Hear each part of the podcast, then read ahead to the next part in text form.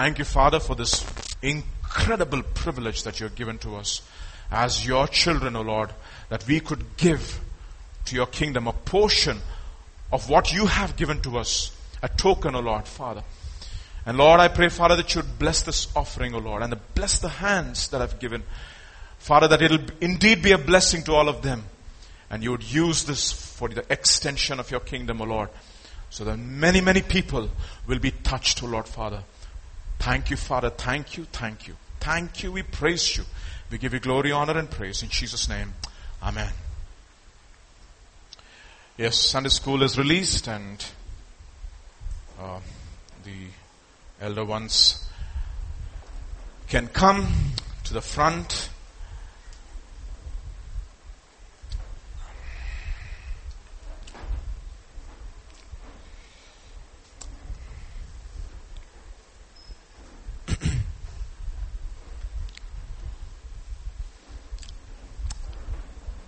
Can settle down and we will pray.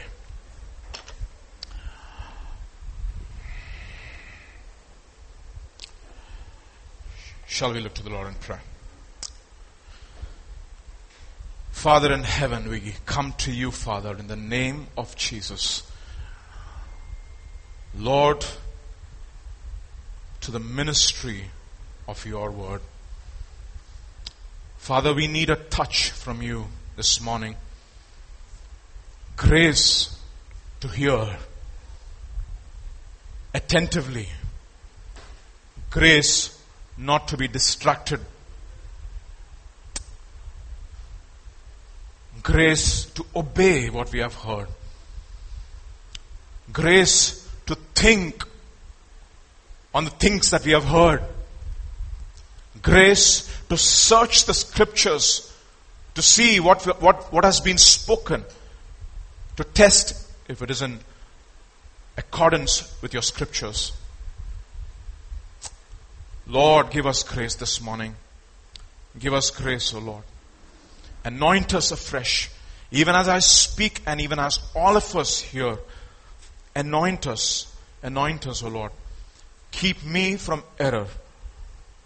Give me the ability to speak with clarity. Father, that I will not make an uncertain sound, O Lord. And Lord, give confirmation in the spirit man if whatever is, has been spoken is in accordance with your word and with your spirit and in accordance with the person of Jesus Christ. If it is the words of man, uh, let it fall to the ground and if it is your word, let it be exalted. Father, forever your word is settled in the heavens. Father, we exalt your word this, this morning above every name. We thank you. Thank you, Father.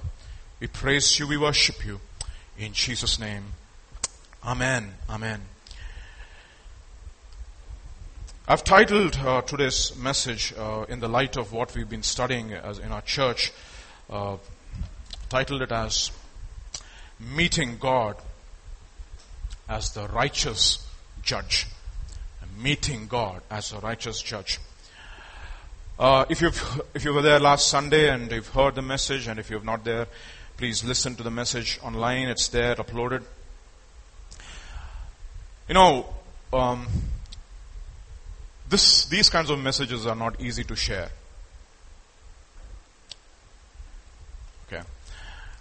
I'll tell you why I'm saying this. Who wants to talk about judgment? I mean, come on, no. I mean, can't we talk about something else? Like apologetics maybe, I don't know. Something more lighter. Why do we have to talk about judgment and truth and inexcusable learning justice and truth of the word of God, the righteous judgments of God? Why should we, why should we go through this process and why should the, the, the pulpit, pulpit be so tough? I was thinking about this, you know, um, if you've come through university, one of the first thing, if you look at uh, the, the, moment people come into the university, especially when they come to the first year, first semester, Typically, this is what happens. Everybody's super excited in the first year, first semester because they're all raring to go and want to become engineers. They all become wannabe engineers. The moment they first come into the university and, and if they know that a particular professor is tough, you know what happens? Right from day one, they're preparing for exam. right from day one. Because they know that their grade hangs on that day, the examination day. Right from day one, I'm not, I'm not kidding. The first year, first semester program, especially if you're in uh, university like Triple IT, the semester flies in three months. Three months, the semester is over. There are 28 classes. 28 hours of class for the first semester, first year, first semester. And right from day one, the evaluation begins and the students, they want the grade. And, and, and, and if the professor is tough, they really, really want to study hard, no? Uh, I mean, if the professor has lied, one day matram, no? One day batting they will do. But if the professor is tough, boy, they really, really want to study because they know that they might even flunk the exam if they don't. But, you know, they don't, people don't like exams, right? How, how many of us really like exams? Why do we want to go through this grueling process of doing all the hard work? Why? Why? Why? I mean, if, if you are in university like IT, you know, it's very interesting because they do, the, the reason why they do it is because at the end of the four years, they have a reward. The reward is not a degree, it is a salary. And your salary is directly proportional to your grade point average. CGPA, cumulative grade point average. So they have a reward at the end. And so they don't mind going through this grueling process of, you know, studying for exams and on an average a BTech student does about six six courses a semester uh, into eight semesters, is about 42 courses. That's a huge, that's a lot. And I'm, I'm, not trying to belittle doctors. Doctors even have a tougher job to do. But it's, it's, it's really tough. They really have to go through a rigor. And they do it not because they love the subject. Most of them. If not all of them. But they know that there is a reward at the end of four years. And the reason why we also do that in church. Why do the messages become so tough and why should we even talk about judgment of all the things? And it's not easy to share these things because we know when, when I read it, talk about judgment, I, I look at my own life. I examine my heart. I examine really, really my heart. I look at it and I say, Lord, this is tough. Who is sufficient for these things, Lord? It's impossible for me to share anything of this, with this weight without trembling because I'll be accountable. So this is something which um, we need to keep in mind. So obviously, at the end of this, there is a reward. There is a reward. And that reward is not any ordinary reward. That reward is an eternal reward.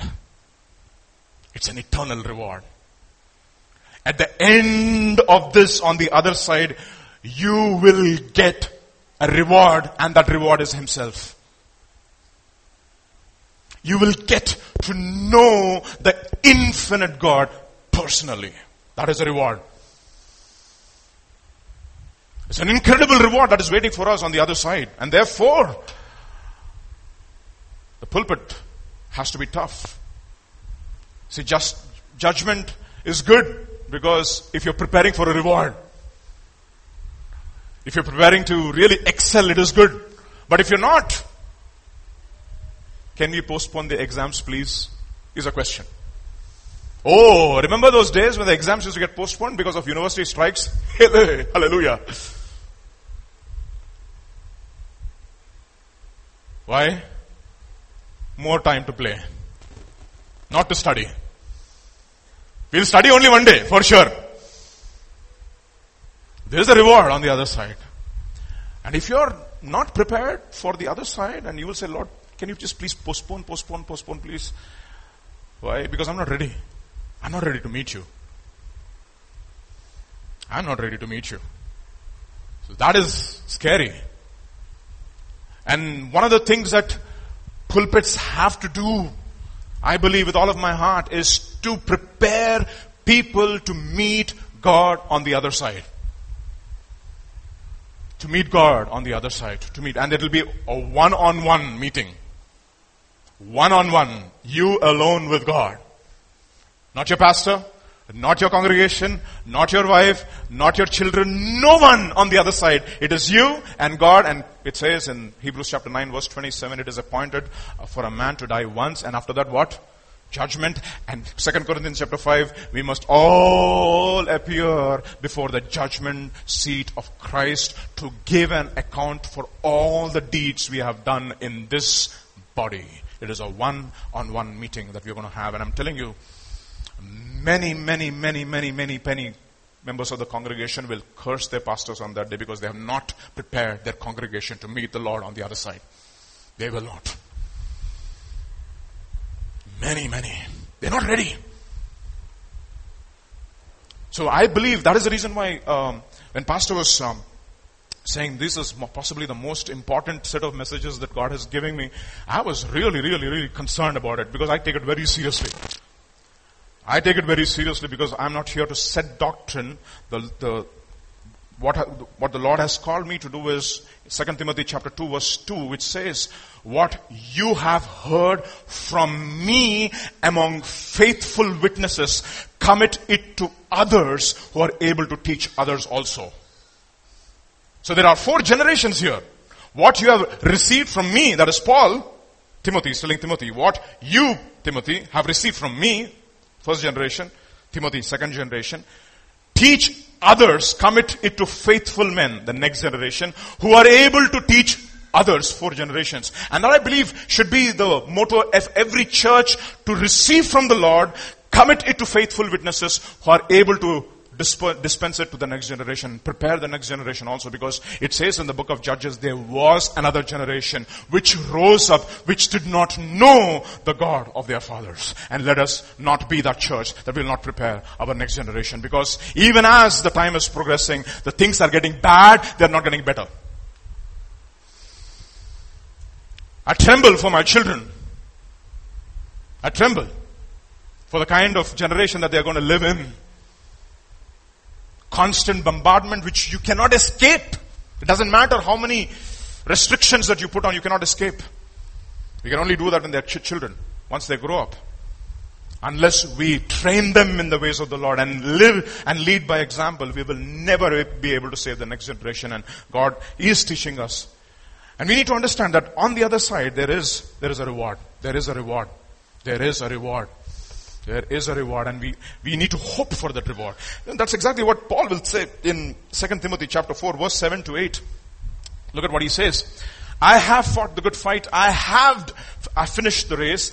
I have kept the faith. Henceforth there is laid up for me a crown of righteousness which the Lord, and he's describing the Lord, the righteous judge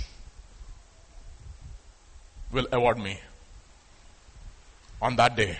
And not only to me, but also to all who have loved his appearing. What a man of confidence.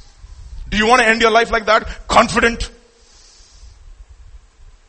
Boy, you're going to go to the examination, you're rearing for the question paper to come. you're going to ace it, bro. You're rearing for the question. You're absolutely prepared. Or till the last minute you're studying, studying, studying, studying. And when your dad is dra- dropping you to the examination hall, you're still studying on the scooter. All this happens. Tension. It's tension. You need to have that tension, brothers. What tension you have for your exam? You need to have tension that day. It is mega tension. It is not ordinary tension. Because you will be one on one with God. And everyone has to give an account to what he has done and every idle word that you speak, you have to give an account. It's the day of reckoning and that is what we are being prepared for. And God's will is that we be confident. Crown of righteousness ready for me. I remember when uh, people study for the IIT JEE exam, people who really, really study, you know what? They're confident. Top 100. Top 100, Baba. Mera Hawa, top 100. What is Hawa? All India rank, AIR. Air. My All India rank is top 100. They are confident. They have studied everything. They're going to ace it. All loopholes covered. See? Do you want to be prepared like that? You know what? If you really want to be prepared like that, you need to have a tough pulpit. The benchmarks have to be set. The word of God has to be forever exalted. There should not be a compromise in the pulpit. You know why? If the head is sick, the whole body is sick. See?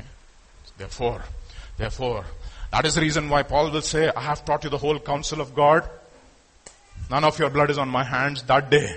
I am not accountable. Everything, the good, the bad, and the ugly about God have taught you.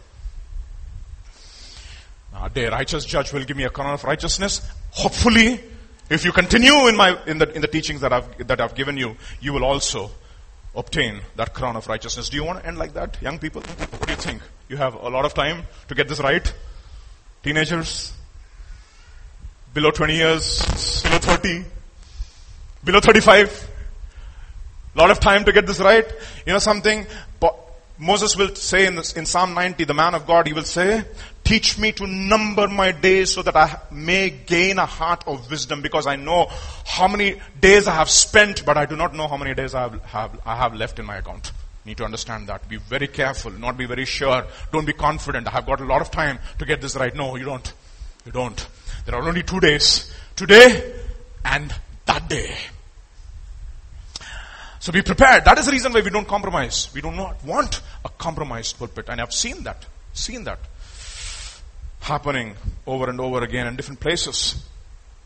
So the verse that we've been looking at uh, in our meditation was is in from Isaiah chapter 59 verse 14. Justice is turned back, righteousness stands afar off, for truth is fallen in the streets, and equity or fairness cannot enter. If you looked at this verse and we've been meditating and been coming to this verse and been working on this verse for quite some time now, there are, there is something which marks true wisdom. What is the mark of true wisdom? What is the mark of true wisdom? This is Proverbs chapter 1 verse 1 onwards. This is what uh, Solomon will tell uh, through, uh, in, the, in the, book of, the book of Proverbs. He says, the Proverbs of Solomon, son of David, king of Israel, to know wisdom and instruction to understand the words of insight, to receive instruction in wise dealing, in righteousness, justice, and equity. You need to understand something. Don't be passive hearers of God's word. You see, Paul, when he writes uh, to the Romans, he says, I want to impart some spiritual gift to you so that you may be edified. But he doesn't stop there. I want to come and edify you and I also want to get edified by you. There's a mutual transaction that takes place. We are a body. You need to understand that. Okay? So just be attentive. Ask God to give you attentive minds, alertness, concentrate. To receive instruction in wise dealing, in righteousness, justice, and equity. But how do we get that in the new covenant? It says in 1 Corinthians chapter 1 verse 30, and because of him, you are in Christ Jesus, who is the truth, who became to us wisdom from God, righteousness and sanctification and redemption. We will have this kind of righteousness and this justice and this sanctification and this redemption as long as we confront the truth in our own, I mean, we are confronted by the truth in our own lives. Why is this important? Why is this important? Why, we, why do we study again? To get the, uh, the motive. You need to understand there is a spirit behind the letter. The Letter minus, minus the spirit brings death. The letter only kills. But the spirit gives life. There has to be a motive. Why is God saying all this? Look at what it says in Revelation chapter 22 verses 10 to 12. And he said to me, do not seal the words of prophecy of this book, for the time is at hand. Judgment is at the door. He who is unjust, let him be unjust still. He who is filthy, let him be filthy still. But he who is righteous, oh, let him not say, okay, I have arrived. No, no, no, no, no. Press on towards more righteousness and he who is holy to press on towards more holiness. There is no static realm in your walk with the Lord. There is always either progression or degradation. See? He who is unjust, let him be unjust still. He who is filthy, let him be filthy still. He who is righteous, let him be righteous still. He who is holy, let him, is, let him be holy still. Why? Why is he saying that? Next verse he says, and behold, I am coming quickly. I am coming quickly. My reward is with me to give every man according to his work. According to his work. I'm coming quickly. Quickly. That's what John will say in his epistle. He says, little children, it is the last hour. It is the last hour because we know many, many antichrists have gone. Many antichrists have gone by which we know that this is the last hour. And if it is the last hour, then how much more now? Keep that in mind. I'm coming quickly and my reward is with me to give everyone according to his work. So that is by way, of introduction, and and today I want to, if if uh, if you want to uh, understand this message, I want to divide it into two parts. The first part, I want to explain something uh, that Pastor James was talking about, alluding to. There's one verse which occurs, which is quoted from Habakkuk 2, which occurs three times in the New Testament. In Romans, in Galatians, and in Hebrews. That verse we all know is Yes, come on everybody. The righteous shall live by faith. So let's say everybody. The just shall live by faith. Say that everybody.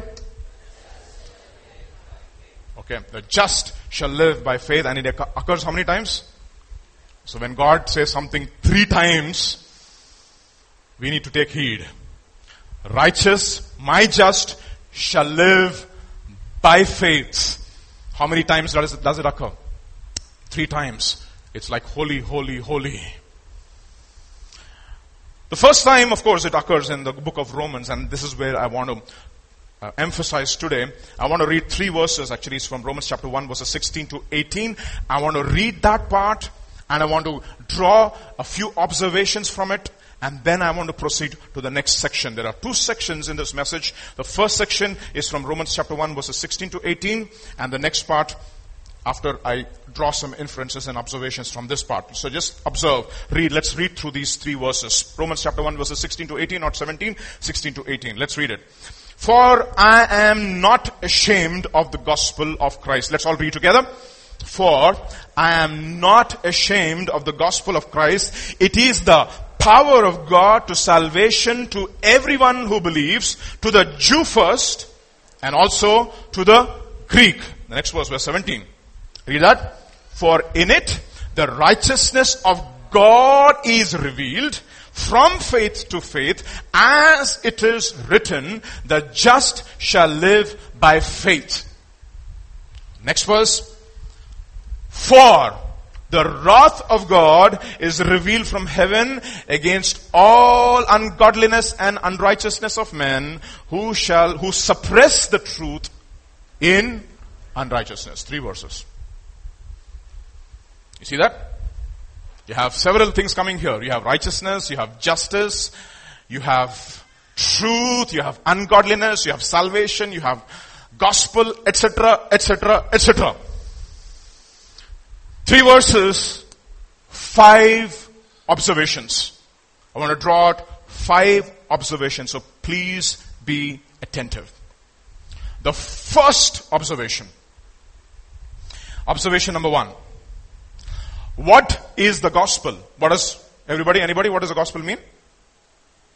What is it? Good news, right? In Telugu it is Suvartha, Suprachar. Su, Manchi. Vartha, news. Suvartha, good news. That is what, what the, that's what the word gospel means. So what is the first observation I want to draw? Look at that. 17 verse 17. For in it the righteousness of God is revealed. This word for.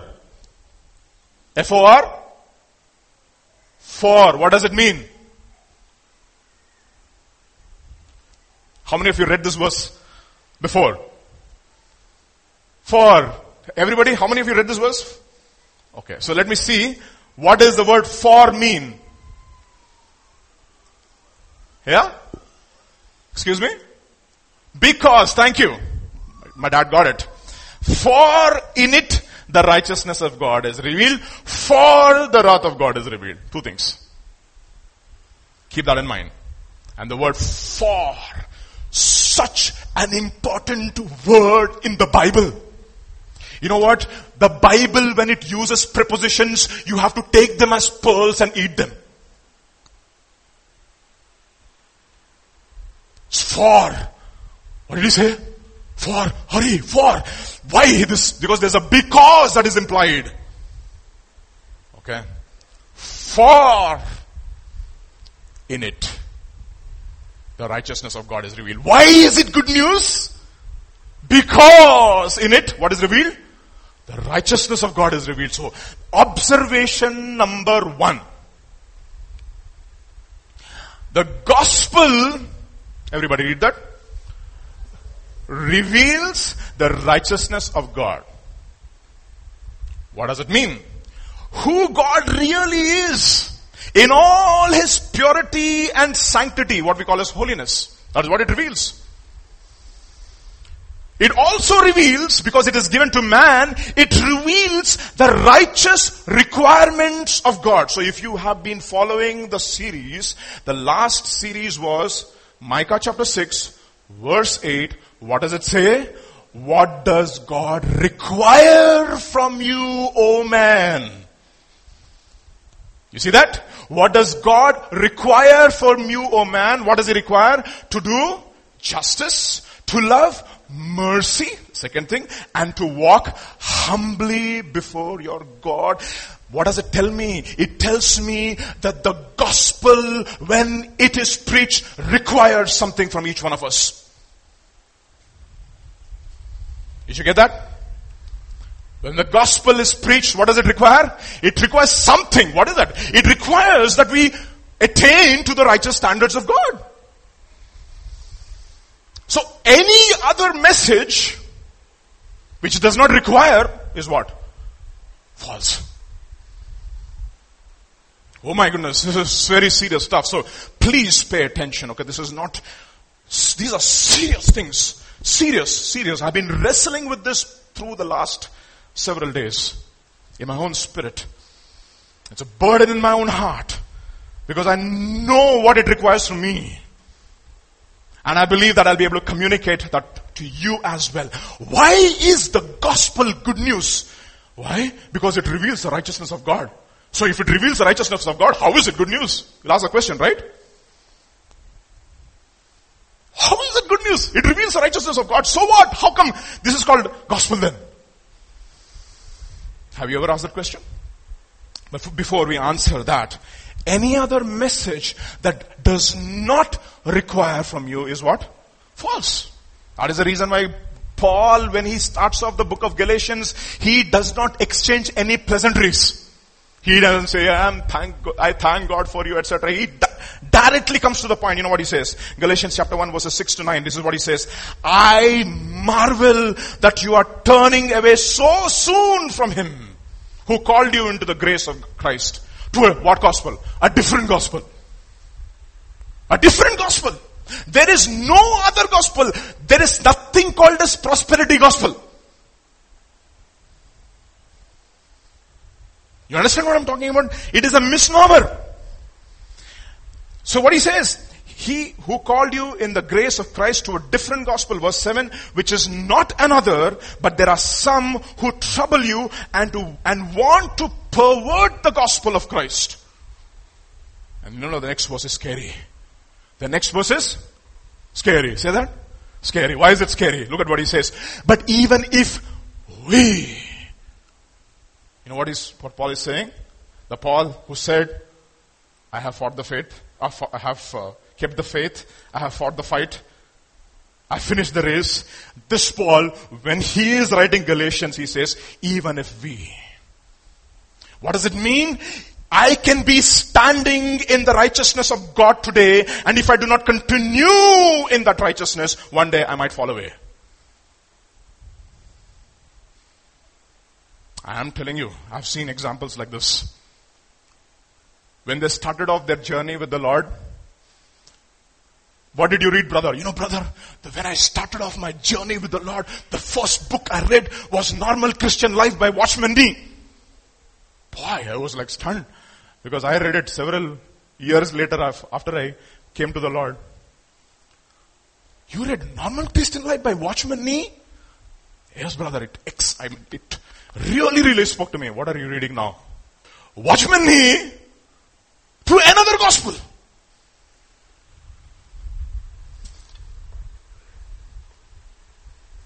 And you will know what doctrine that they subscribe to by the words that they speak and the life that they live. You shall know the f- tree by its what? By its fruit. Oh boy, this started off so well.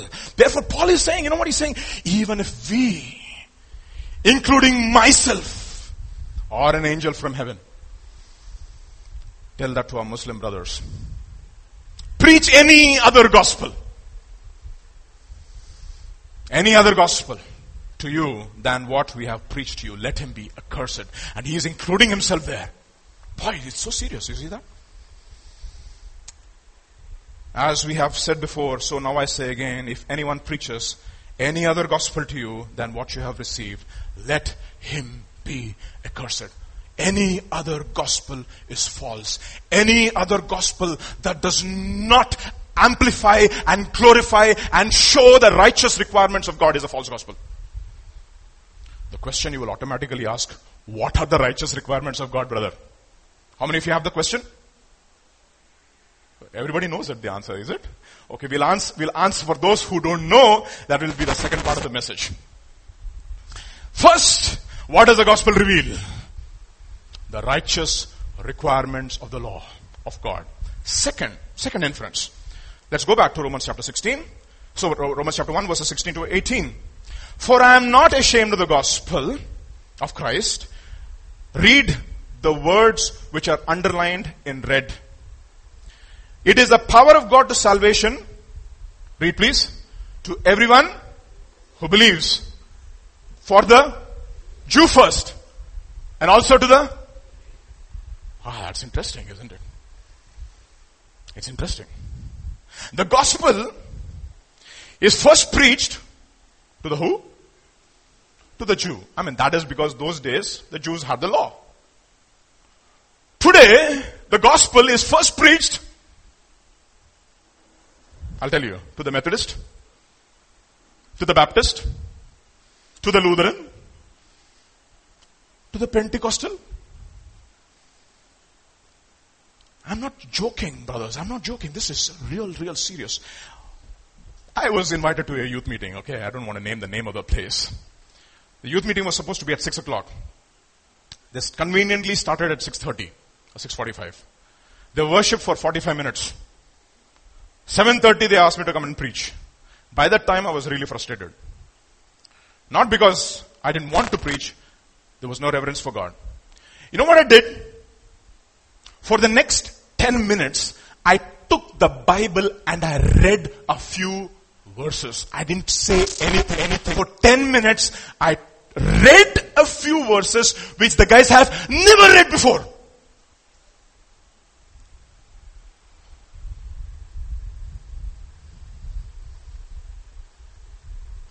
Unbelievable. We never heard this before. It is in the Bible.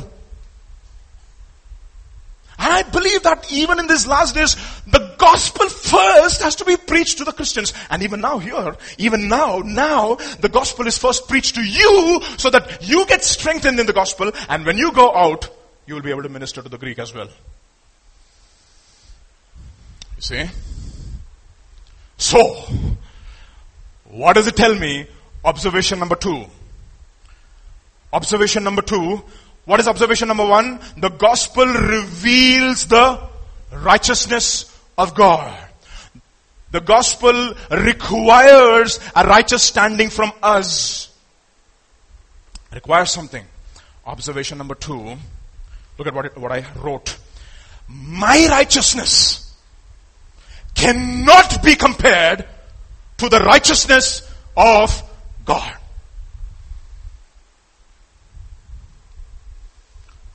In Inference number two, let's read that please.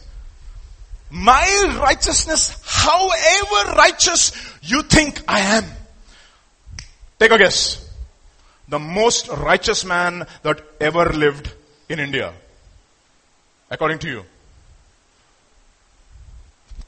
Take a big no, according to you. Brother. No, a, a Gandhi, Mahatma Gandhi. Fine, no problem. I respect him. I do respect him. Not looking down upon Mahatma Gandhi because he puts many Christians to shame. Okay, fine. You think that he is the best and the most righteous man that you have ever met? Because he wrote the book, My Experiments with Truth, and my father was fascinated by that book and it inspired him. And he used to really, really hammer it on me when I was a kid. I didn't used to, I never used to understand what he was saying. My experiments with truth. Boy, the righteous man. Look at what Romans chapter 3 verse 4 will say. Everybody read. Let God be true. Every manner. What does it mean, brother? Next, next sentence. When compared to God, the very best of men are liars. That's what it means. What is the gospel? It is the Suvartha. Brother, where is Suvartha over here? This is no Suvartha.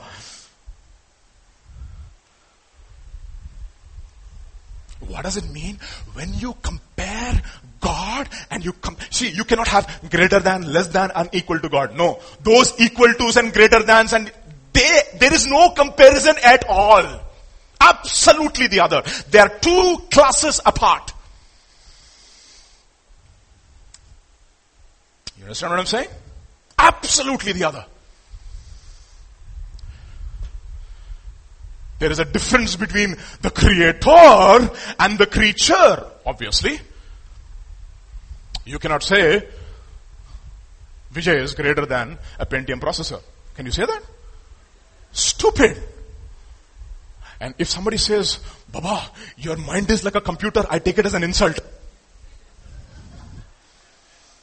And not as a compliment. A computer? No, no. You are like a, you got a robotic mind. No, no, no. Dumb machine, please. Don't say that. It's an insult. That's how that's a, that's a class apart. You cannot compare the two. You want to see a comparison? The very best of men? One comparison? Job.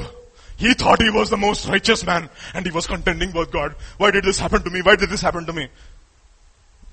God said, okay, Baba, let's have a questionnaire. At the end of the questionnaire, this is what he says in a song. Job chapter 42, verses 1 to 6. Then Job answered the Lord and said, I know that you can do everything. and that no purpose of yours can be withheld from you. Boy, that means if you have made a, you have purposed a purpose, it is a done deal. It's done. It's over.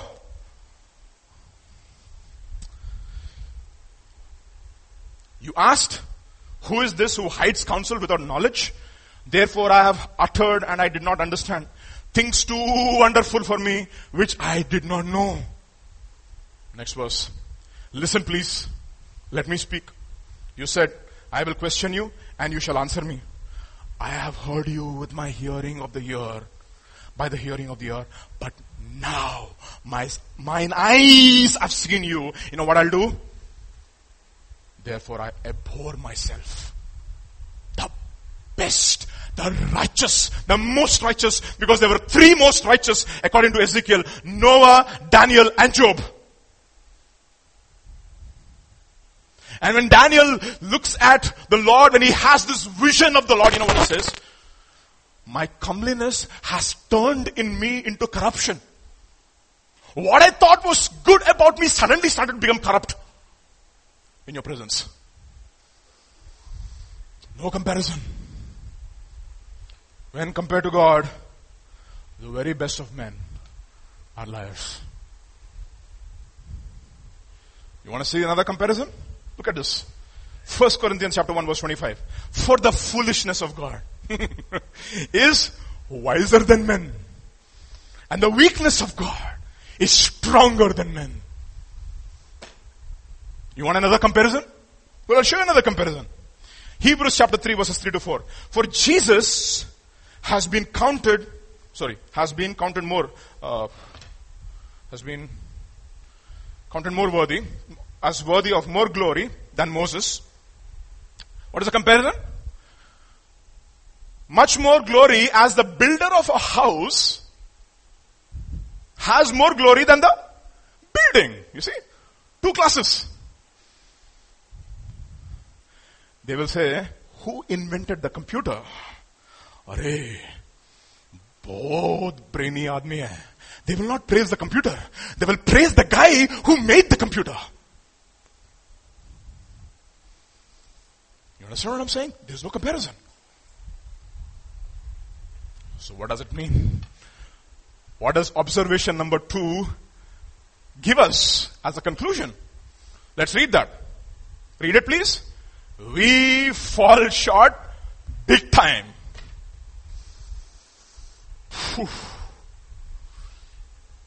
Therefore, Romans 3, 23. Everybody knows this. All Everybody say, all have sinned and fallen short of the glory of the righteous requirements of God, even the best of men. Very hard to digest for some people. What do you mean? There's already a contention going on in their hearts. No way. Fine. Let's go back. You don't have to contend with me contend with Paul if you reach heaven. When you reach heaven. Okay, I'll speak that to you. When you reach heaven. I want to reach there, Baba, please. I want to reach there. So, next verse I want to look at. Verse 18. Let's read it together. Everybody, the red point, red, red marks. For the wrath of God is revealed from heaven. And the next red line. Who suppress the truth. The truth has fallen.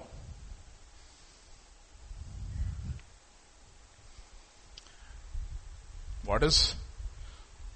See, so let us rewind. Observation number one. Gospel reveals the righteousness of God.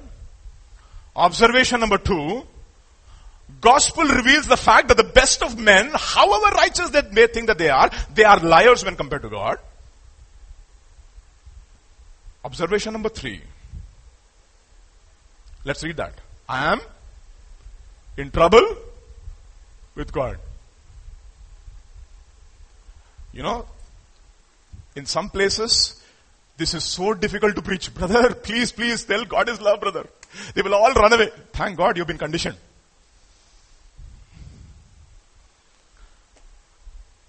I'm in trouble with God.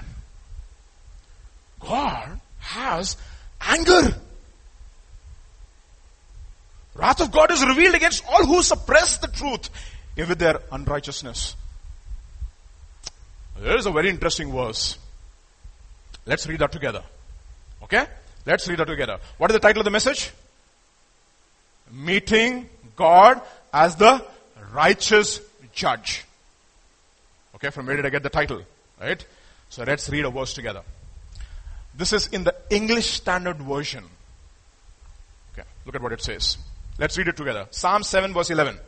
God is a righteous judge and a God who feels indignation every day.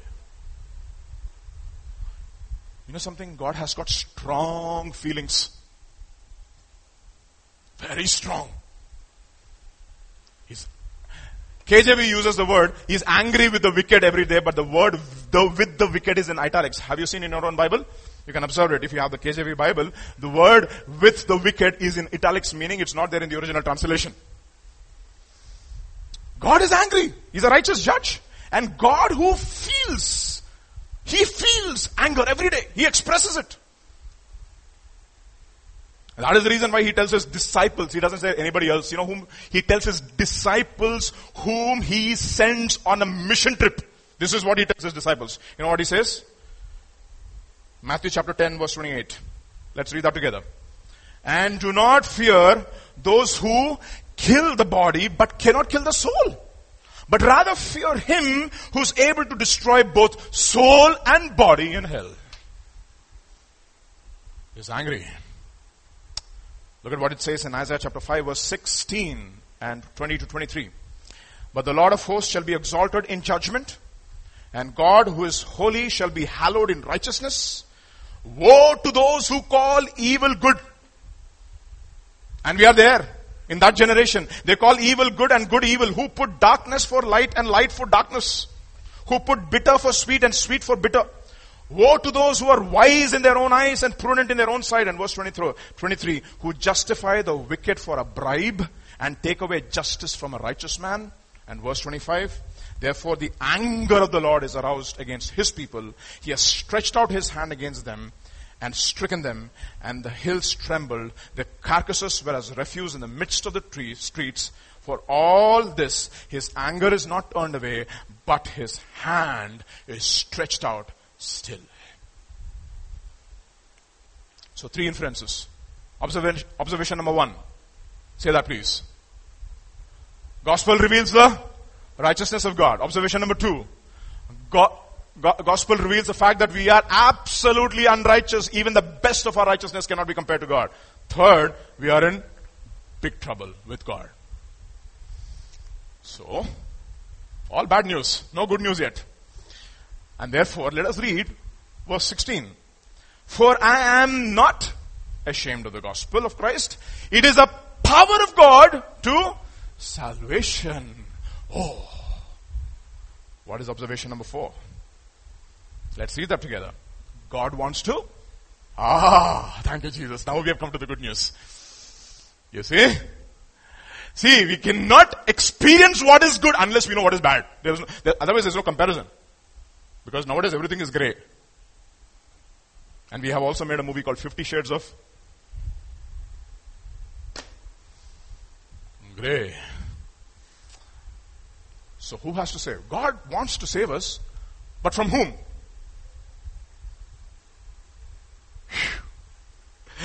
God wants to save us from whom? Okay, let me read the next part. See, these are observations which you never thought about, right? So we thought about the gospel. I heard the gospel, I gave my heart to Jesus and I asked him to come into my heart. That is 1978 when I met the Lord for the very first time. Now what is, what are you hearing? Are you here in the gospel? What gospel? Nobody knows. God wants to save us from whom? From whom? Let's read that. God saves us from God.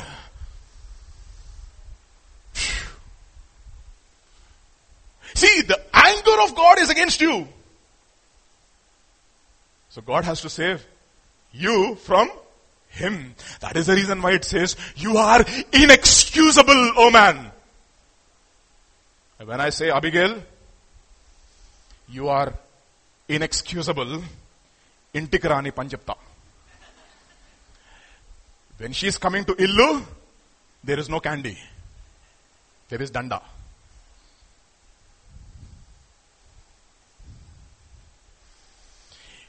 You are without excuse.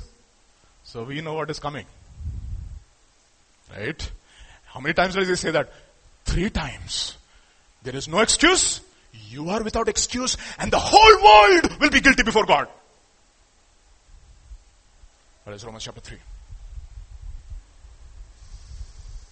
You are without excuse. So God has to save us from God. But whom does He send in order to save us?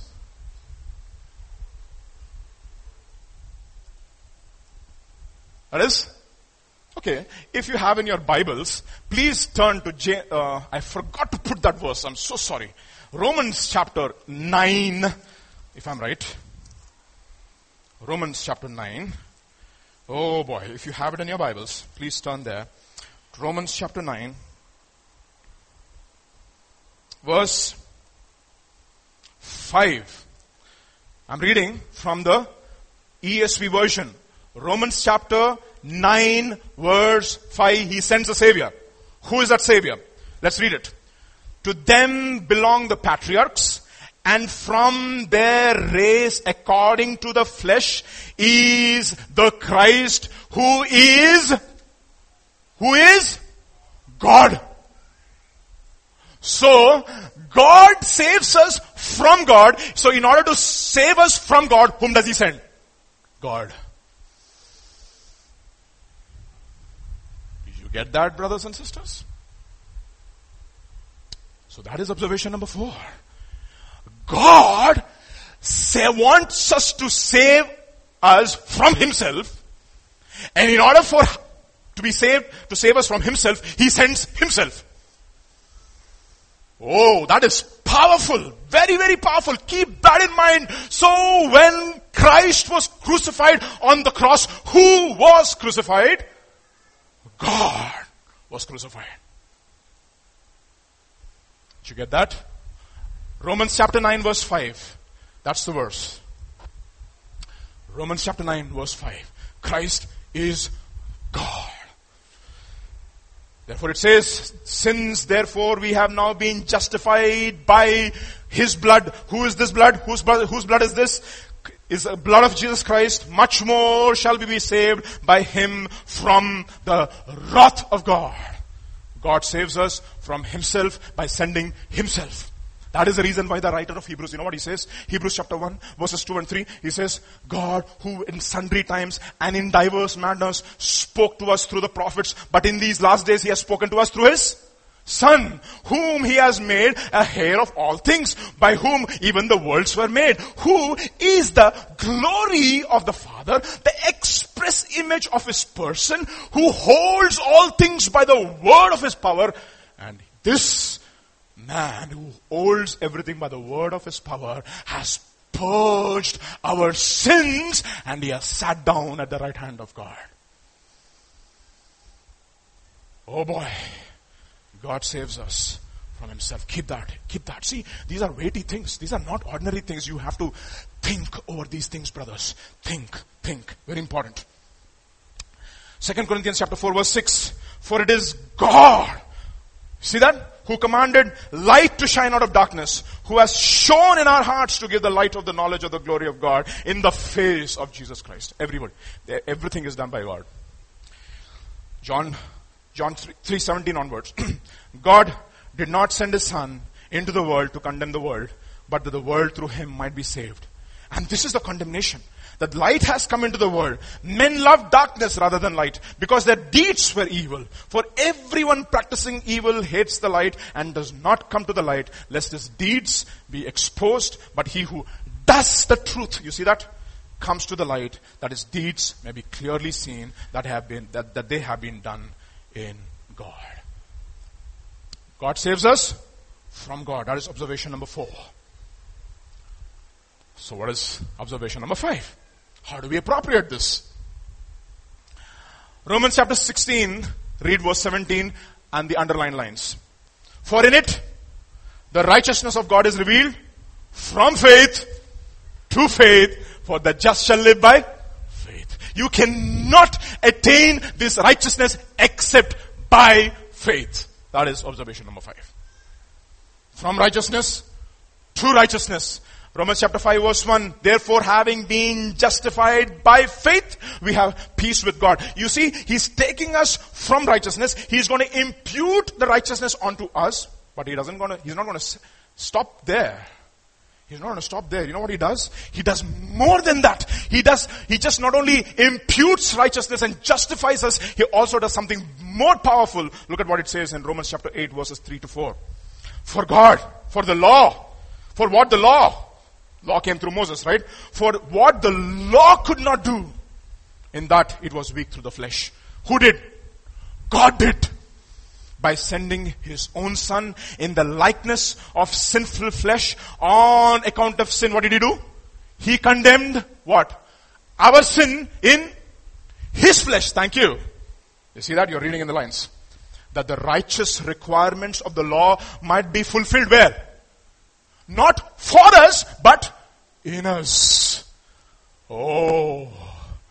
He's just not going to impute righteousness to us. He is going to make us righteous through and through by fulfilling the righteous requirements of the law in us.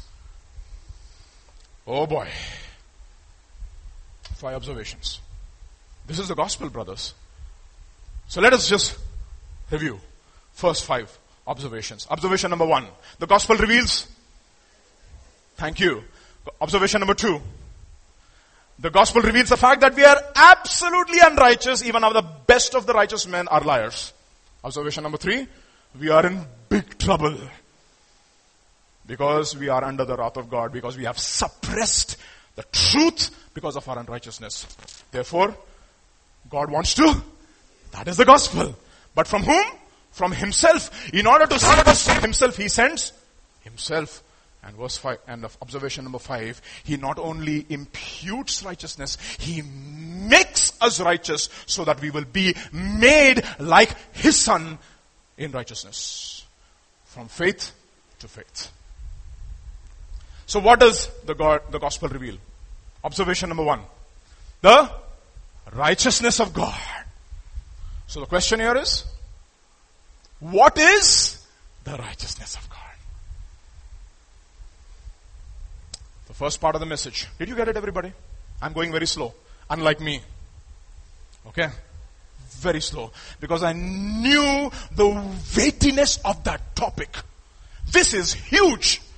It's got eternal implications in our life. I'm so serious about it. I was so serious. So serious, honestly. I told my wife, I held her hand like this and I said, pray for me. Pray for me. If you have anything against me, forgive me.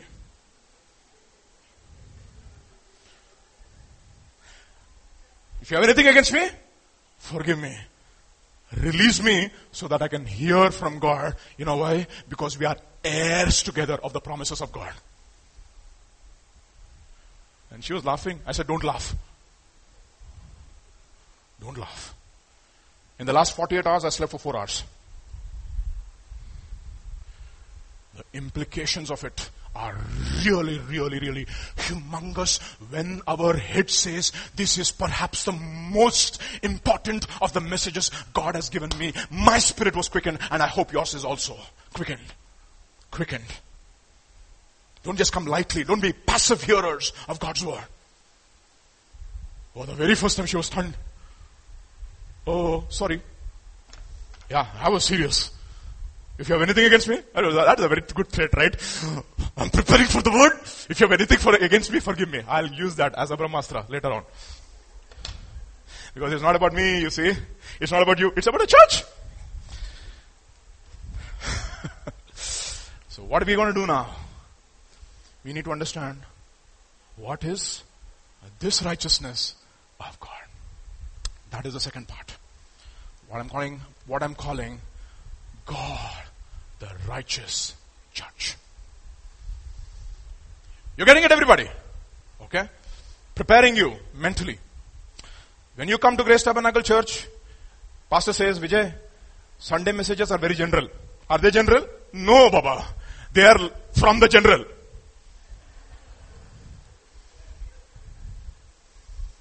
Really?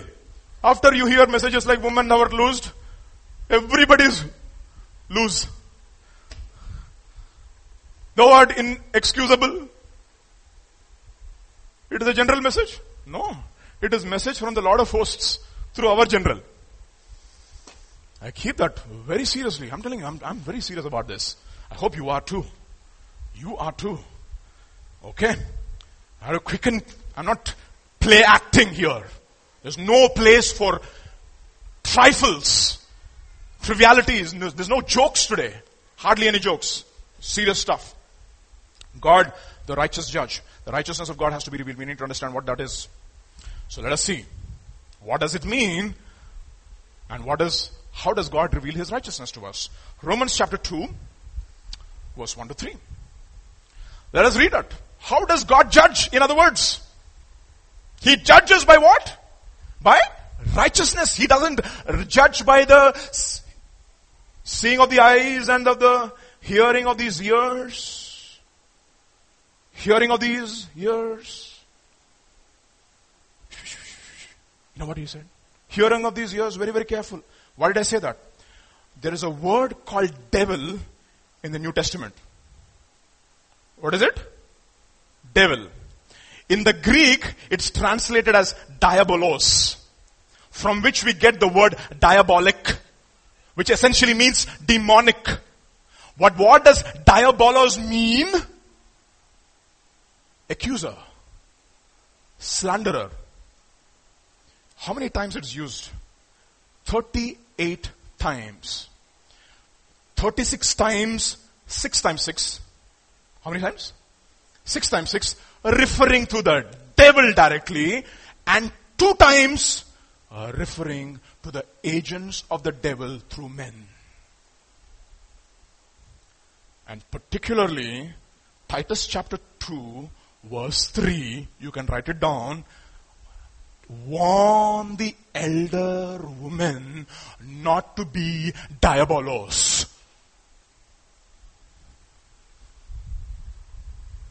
Wow. Not to be like the devil. False accusers. KJV every Bible will say, ask the older women not to be accusers of the brethren. But you know what the original Greek is? Don't be diabolos. Don't be, in other words, don't be devils. Okay? So he does not, oh, that is serious, isn't it? You know, there's no laughing matter over here. This is serious stuff. So we don't judge by the seeing of our eyes. We don't judge by the hearing of our ears. But how do we judge? With righteousness. That is how he judges. So how, so what does this mean? Let us see. Let's read from the Bible. Romans chapter 2, verses 1 to 3. Therefore you are inexcusable, O man. Whoever you are who judge. For in whatever you judge another, you condemn yourself. You see that? That's what Pastor was talking about last time. For you who judge practice the same things.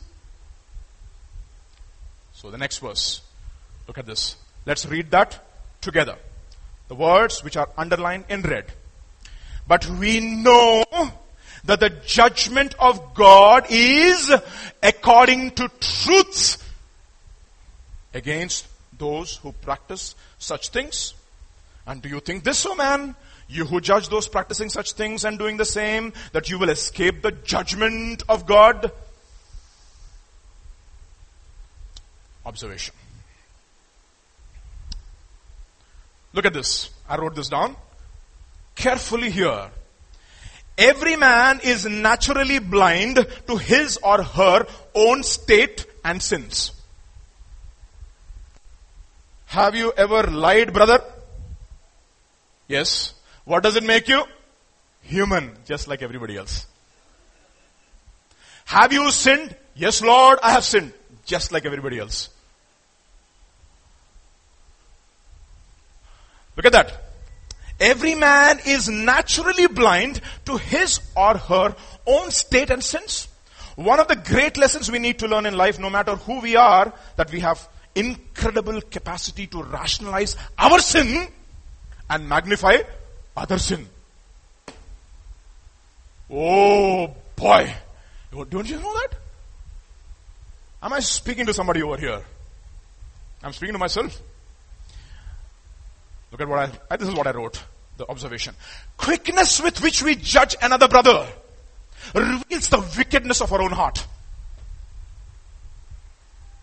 That is the reason why be slow to speak, quick to hear, slow to anger. Why? Because the wrath of man does not produce the righteousness that God demands.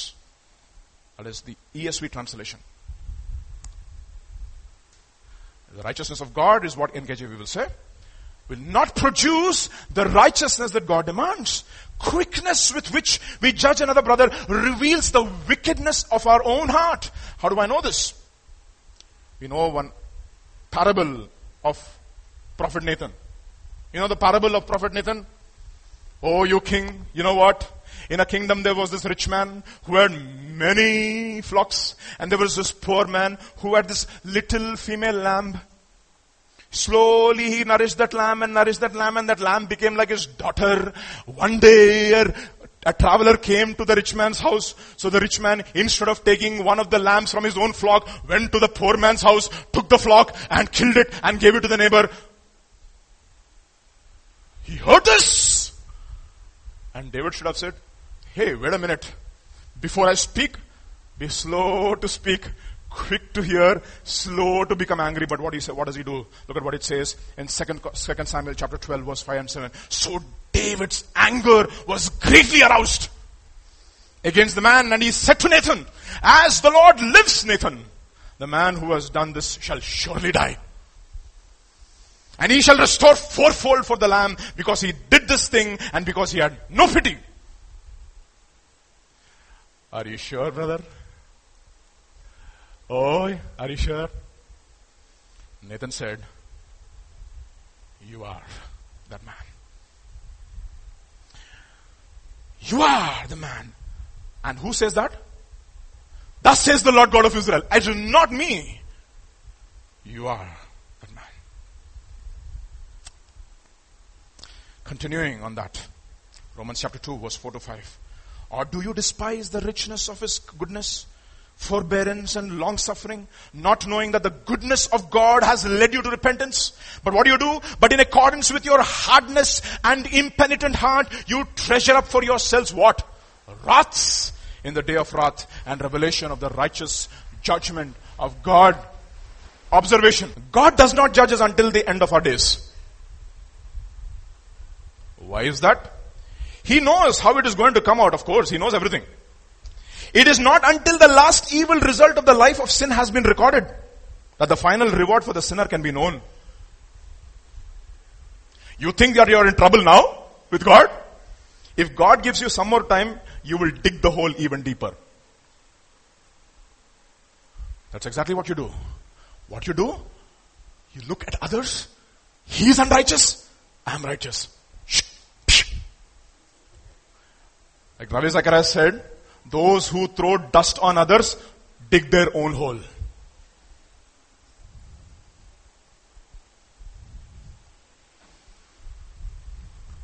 You know, there are two stages of the wrath of God. When you sin, God doesn't say, die today. No, He doesn't say that. There are two stages. The first stage is giving you over to your sin. So what does he do? He gives you over to uncleanness. He gives you over to wild passions. He gives you over to a debased mind. Oh, you want to go and look at that internet site with the pornographic site? Do you think the computer is going to crash? No. Continue. Go. Please, see. Oh, you're going to go commit an adultery with that lady in that room? And you're going on the bike for that? Do you think your bike is going to crash? No, go. Please go.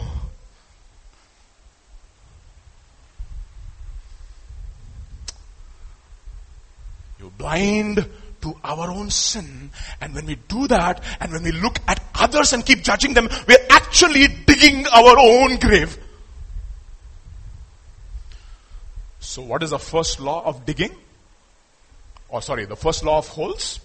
Everybody read it. The first law of holes. Stop digging. Stop digging dirt on others. Brothers. Judge your own self today.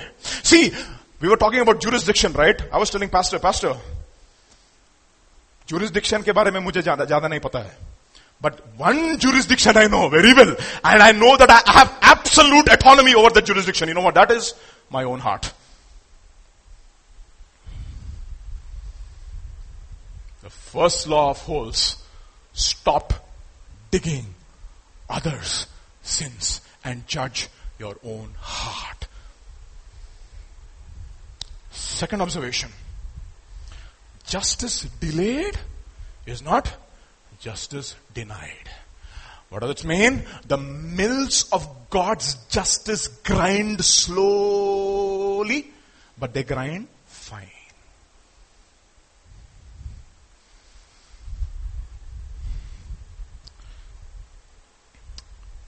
So how do we counter this? How do we counter this, brothers? Especially in the context of a church. See, you need to understand there is a relational dimension toward God and there's a relational dimension toward our fellow brothers. How do we counter this? Observation. First Peter chapter 4 verse 8. What does it say? Above all, love each other deeply. Ah. Because love covers a multitude of sins. Boy. What does it tell me? See this, this particular verse, love covers a multitude of sins is a quotation from the book of Proverbs and it appears twice in the New Testament. First in 1 Peter chapter 4 verse 8 or rather first, second in 1 Peter chapter 4 verse 8 according to the chronological order of your Bible. First in the book of James. Look at what it says in the book of James chapter 5 verses 19 to 20. Brethren, if anyone among you wanders from the ah truth and you love that brother so deeply and you love him so deeply. And you don't want him to wander. So today Pastor Sister Elsa was praying. Lord, we pray, Father, for those people of strayed away. Strayed away. Who are backslidden. And you said in your word, Lord, that you are married to the backslider. Your heart yearns for those people who have fallen away. That's what it means and someone turns him back, let him know that he who turns a sinner from the error of his way will save a soul from what? From death and cover a multitude of sins. This is love in action to bring back the truth in another brother's life. Which has fallen. So what do we do? According to Ephesians, speak the truth in love. Got it? Everybody? Serious, no? So another 15 minutes and I'm done. Let us continue. Romans chapter 2 verse 6 to 10. Who will render to each one according to his? Oh, I thought works will not save me. Let's read on. Eternal life to those who by patient continuance in doing good seek for glory and honor and immortality.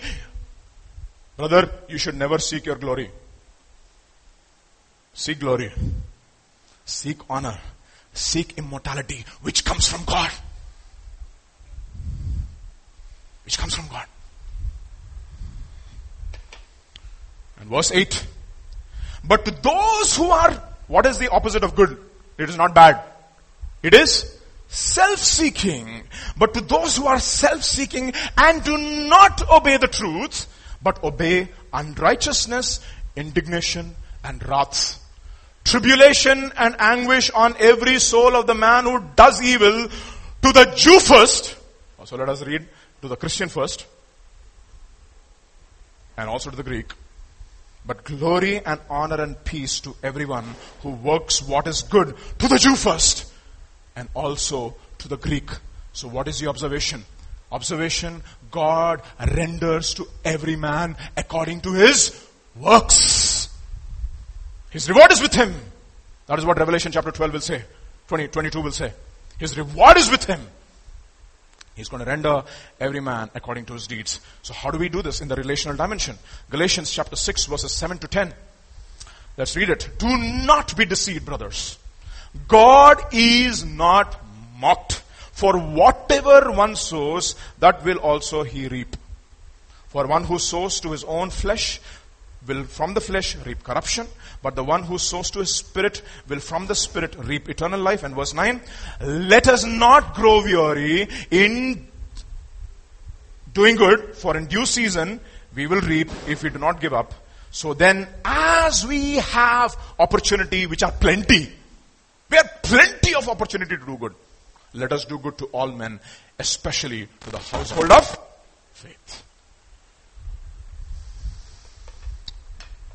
Next verse. Romans chapter 2, verse 11. Let us read that together so that we will not fall asleep. For, okay, let's read out loudly again. Okay, let's read out another translation.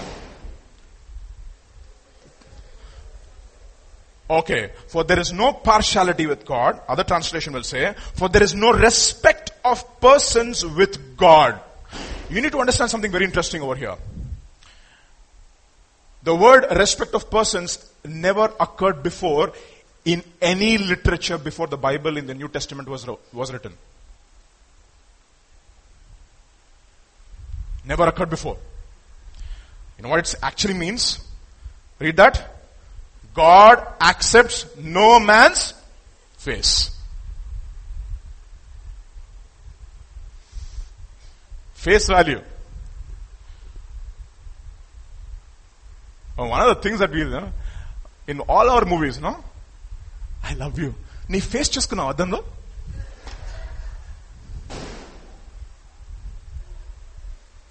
and she will go on in English in a Telugu movie.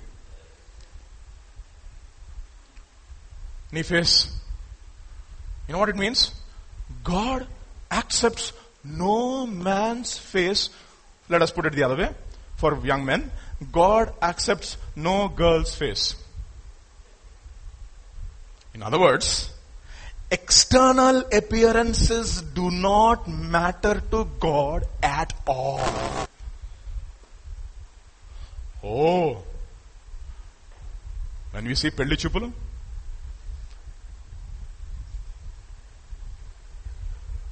You know I'm talking about right they will gauge you ఒకసారి లేచి నిలబడమ్మా. Stand up please ఏం చూసి ప్రేమించాడు మా వాడు? Poor fellow he did not accept her face. Okay. See, external appearances do not matter to God. He sees right through. Oh, you know what it means? You know what it means? You go to a courtroom. You are guilty of a crime. Now the, the, the, the, the judge is there. You are very, very you're convicted of the crime that you have committed and so you go there and you start crying, oh judge, I'm so sorry, I'm so sorry, I'm so sorry. He sees right through. It doesn't matter. It does not matter to God. He is not going to accept your face. Young brothers, young sisters, when you look for matches,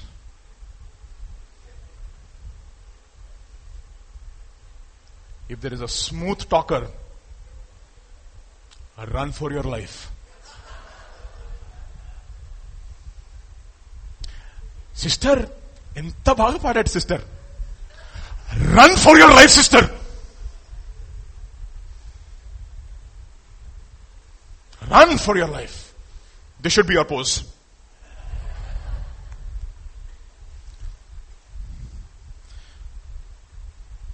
you look so cute in that dress. Run for your life. Run. It's very important. That's the reason why God says the guy, man sees the outward appearance. And even the most anointed prophet called Samuel, he sent to Bethlehem, everybody in Bethlehem is troubled. Why did you come, Baba? Why did you come? Is it peace? Is it peace? Have you, have you messed up with the Lord? It is peace. Okay. So what do you want from us? What do you want from us? Bring your sons. Why? The next king. Oh, okay, okay. First. Second. Hey, this fellow looks like Saul. చాలా అందగాడు ఆజానుబాహుడు God says, shut your mouth please. Rejected. External appearance, appearances do not matter to God. Educational qualification do not matter to God. That is the reason why Paul will say, I am a debtor to the Greek and to the barbarian. What? The Greeks, who are the most wisest people, just because they are wise does not qualify them for the gospel. And also to the barbarians, just because they are not educated and uncultured does not disqualify them from the gospel. I'm debtor both to the Greeks and to the Jews, to the barbarians. Barbarians, Baba. Barbarians. When, when he said barbarians, they were barbarians. To the wise and to the unwise. And as much as, in, as is in me, I'm ready to preach the gospel to you who are also in Rome. Everybody, same category. మనసులాయో did you understand? అర్థమైందా పురింజుదా என்ன சொல்றோம் அர்த்தமாய்க்கலையே somebody in Kannada. We have Kannada also these days. So, you see that? External appearances do not matter to God. So look, look at this. No, he sees right through. I'll show you an interesting episode in the in the uh, life of Jesus. Mark Mark's Gospel, chapter 12, verse 13 to 15. Then they sent to him some of the Pharisees and the Herodians who hate each other. When the Pharisees and the Herodians come together, Baba, there is trouble there. To catch him in his words. When they came, came to him, they said to him, Teacher, we know that you are true. You care about no one. You do not regard the person of men. exactly. Exactly, you hypocrites. I see right through you. I know exactly why you came. Exactly why you came.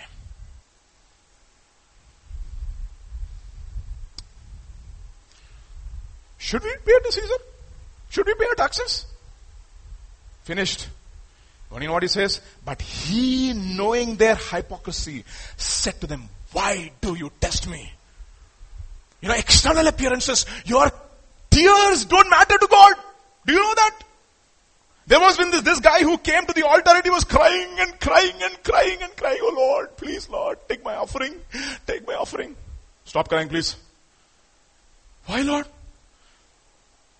I have been a witness between you and your wife. I've been a witness. For husbands, God is a witness. You cry, you're crying here, showing off your external garments of repentance, but I see right through you, your body is full of garments of violence. I see that. I see that. Go back. Reconcile with your wife. And come back. You see that, everybody? So how does he, how does it have a relational dimension to us?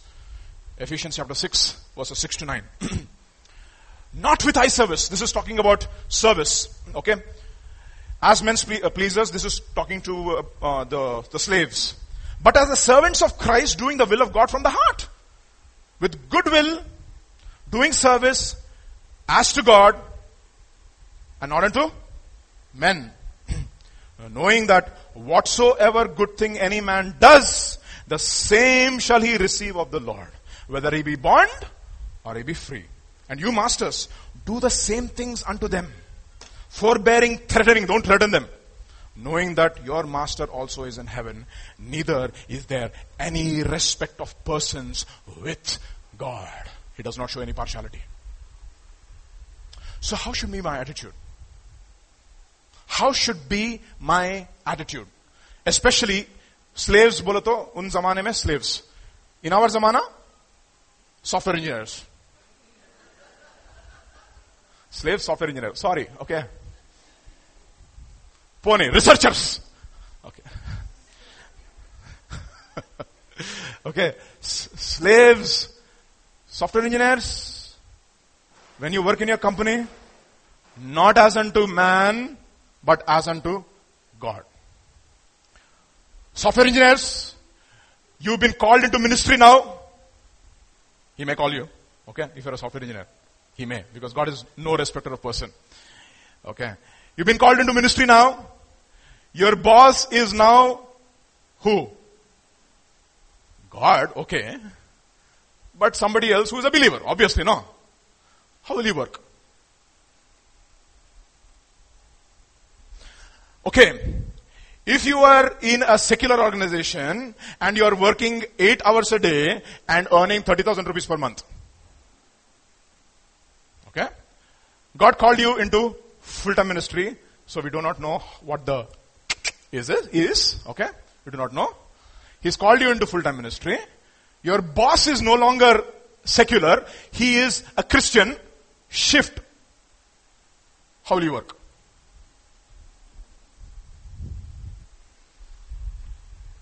Ah, interesting question for all those people who work for Christian organizations and who complain about the salary.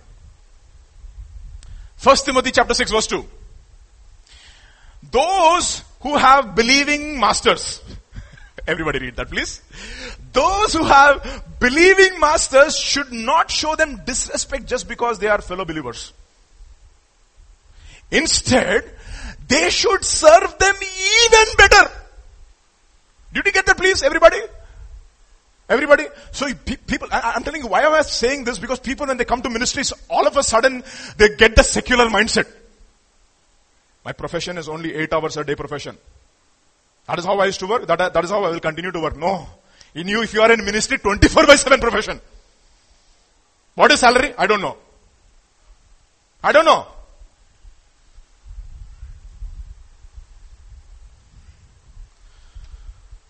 You should serve them even better. Because their masters are dear to them as fellow believers. Because now he's my brother.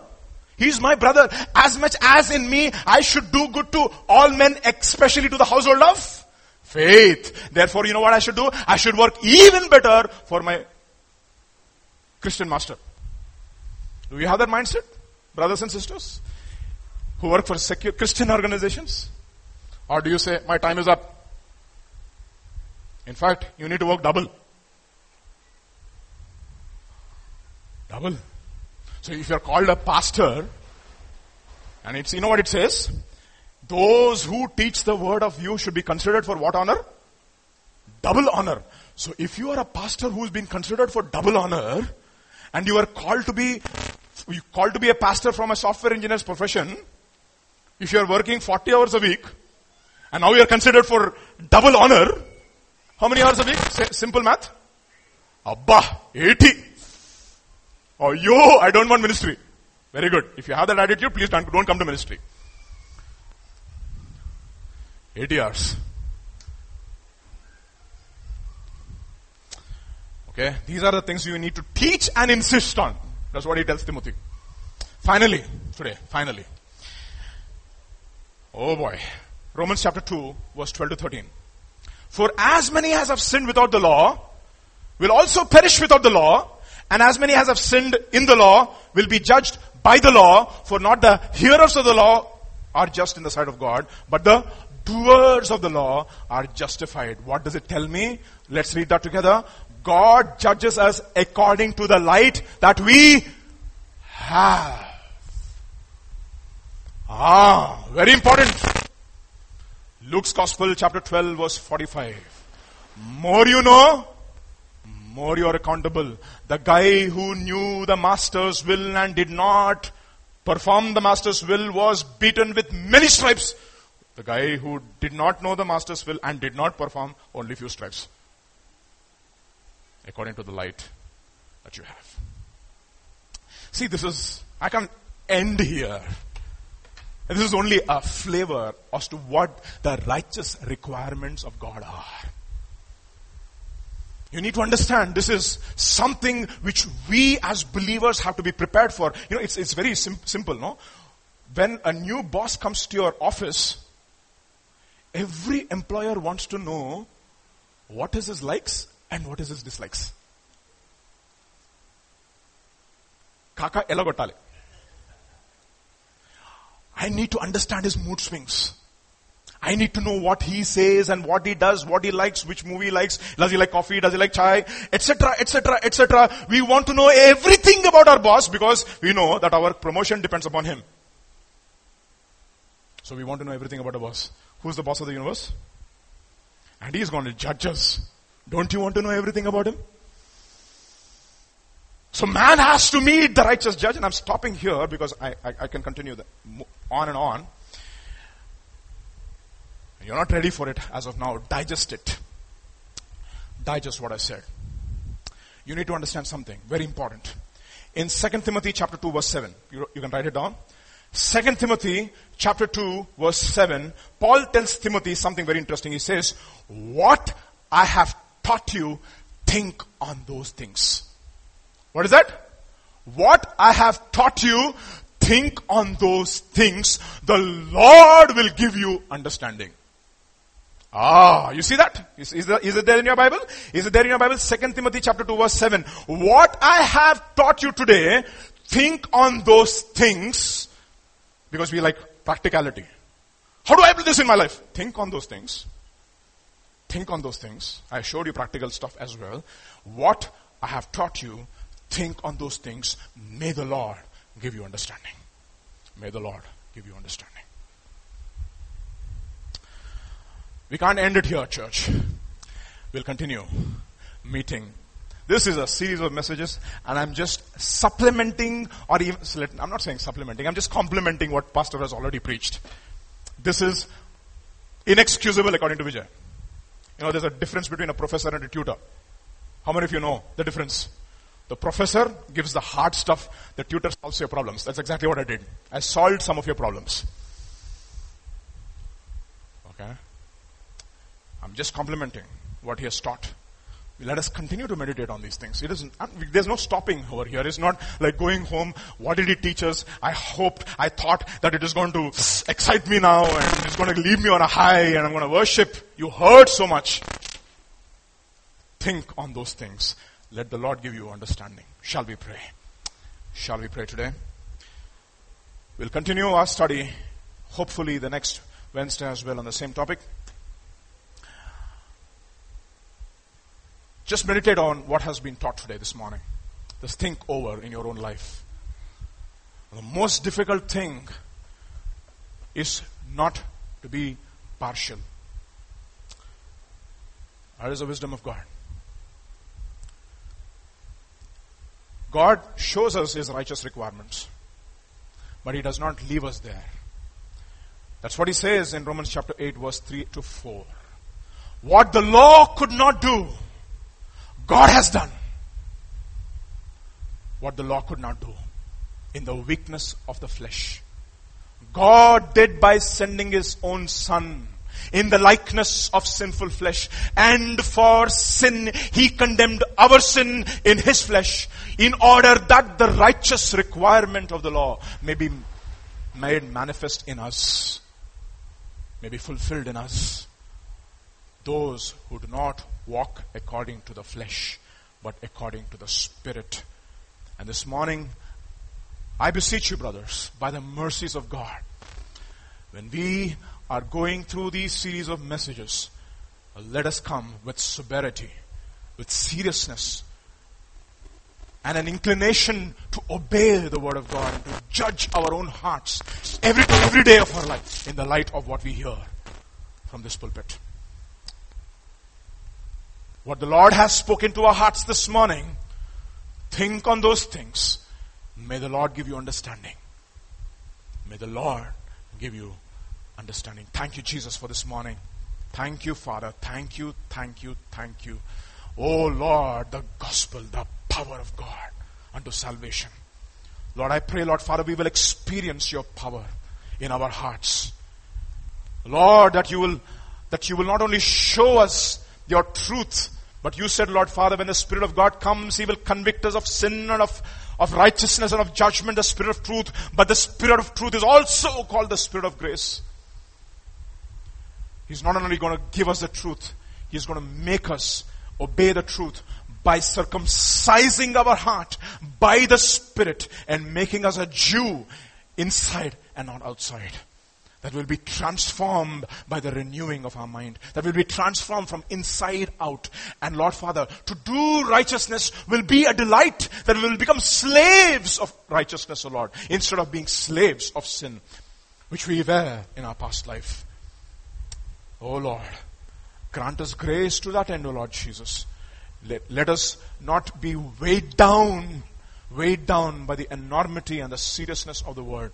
Father, you love us and therefore you chastise us because you want us to be, made partakers of your holiness. Oh Lord, oh Jesus, because we know, Father, there is an eternal weight of glory that is waiting for us on the other side. Lord Jesus, let us be made that has become eternity conscious. Our, our eyes will be on the things of heaven and not on the things of this earth, O oh Lord, because the things of this earth are passing away. But Lord, what is of God is for all eternity. Grant us grace to that end, we pray. Father, give us inclination, give us interest, give us the, the interest to obey the, the, let us experience the joy of obedience, O oh Lord. Oh Father, even if it hurts us and inconveniences us, Oh Father, let it not hinder us from obeying you. Oh Jesus, we worship you, Father. We give you glory, Lord. We give you honor. We give you thanks. In Jesus' mighty name we pray. Amen. May the grace of our Lord Jesus Christ and the sweet fellowship of the Holy Spirit and the love of the Father, and more importantly, even as we have heard, the counsel of the Holy Spirit rest and abide with us even as we think on the things that we have heard. And may the Lord give us understanding. In Jesus' name. Amen. Amen.